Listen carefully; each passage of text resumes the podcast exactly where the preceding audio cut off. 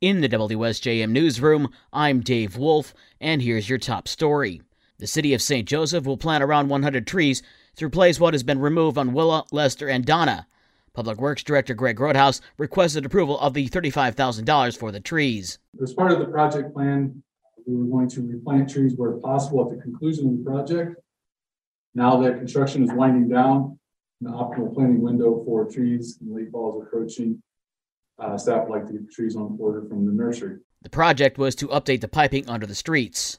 A crowdfunding campaign is underway to give Dyckman Park in South Haven a year round gathering space and a fireplace. The city and the Michigan Economic Development Corporation made the announcement that they'll be using the Michigan based crowdfunding platform Patronicity to raise the $40,000 by December 2nd. If that money is raised, the project will earn a matching grant from the MEDC's Public Spaces Community Places program. Assistant City Manager Griffin Graham says it was a shout inspired project. This is a project that they have been um, exploring for several years, um, even prior to the COVID 19 um, lockdown. This project will increase the utilization of an important downtown park next to the public pavilion, which hosts the farmers market in the summer and the ice skating rink in the winter. The campaign will activate Dyckman Park with a new outdoor fireplace and seating and strategically link activities to the downtown via a pleasant walkway and public gathering space that will be open and accessible to the whole community. You can visit patronicity.com slash South Haven to learn more and to donate. Gas prices have jumped 19 cents in Michigan over the last week to a statewide average of 4.36 a gallon.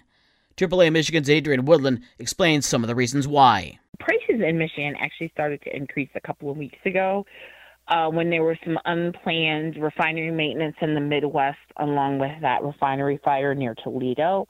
Um, and that is still having an effect on our prices and uh, certainly having an effect on the supply of gasoline available in our region. Woodland says crude oil prices are up and there's an increased demand for gasoline.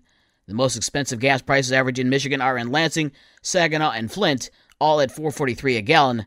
The cheapest prices are in Metro Detroit, Traverse City, and Benton Harbor.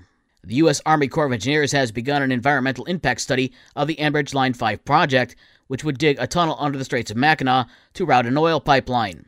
Environmental groups and indigenous tribes oppose the project. Enbridge has a history of ecological disasters, including a 2010 spill in Michigan, sending more than a million gallons of crude oil down a 35 mile stretch of the Kalamazoo River. Sean McBrearty of the group Oil and Water Don't Mix says it's too risky to trust them on this project. We're asking the Army Corps to really take a look at Enbridge's corporate history, which includes the Kalamazoo oil spill, where essentially negligence at Enbridge caused one of the largest inland oil spills in U.S. history. Enbridge has structured its corporate operations through a network of dozens of U.S. subsidiaries, which McBrearty warns could leave Michiganders holding the bag if this pipeline ruptures, if something goes wrong, there's actually a good chance that Enbridge's subsidiaries could just go bankrupt and taxpayers would be left paying for a major oil cleanup in the Great Lakes. He says the Corps of Engineers has received thousands of comments, most of them opposing Line 5. The agency is accepting public comments through the end of this week, but has not said when the report will be published. A Cass County man is being treated at Bronson Hospital in Kalamazoo after his home caught fire and exploded on Sunday morning.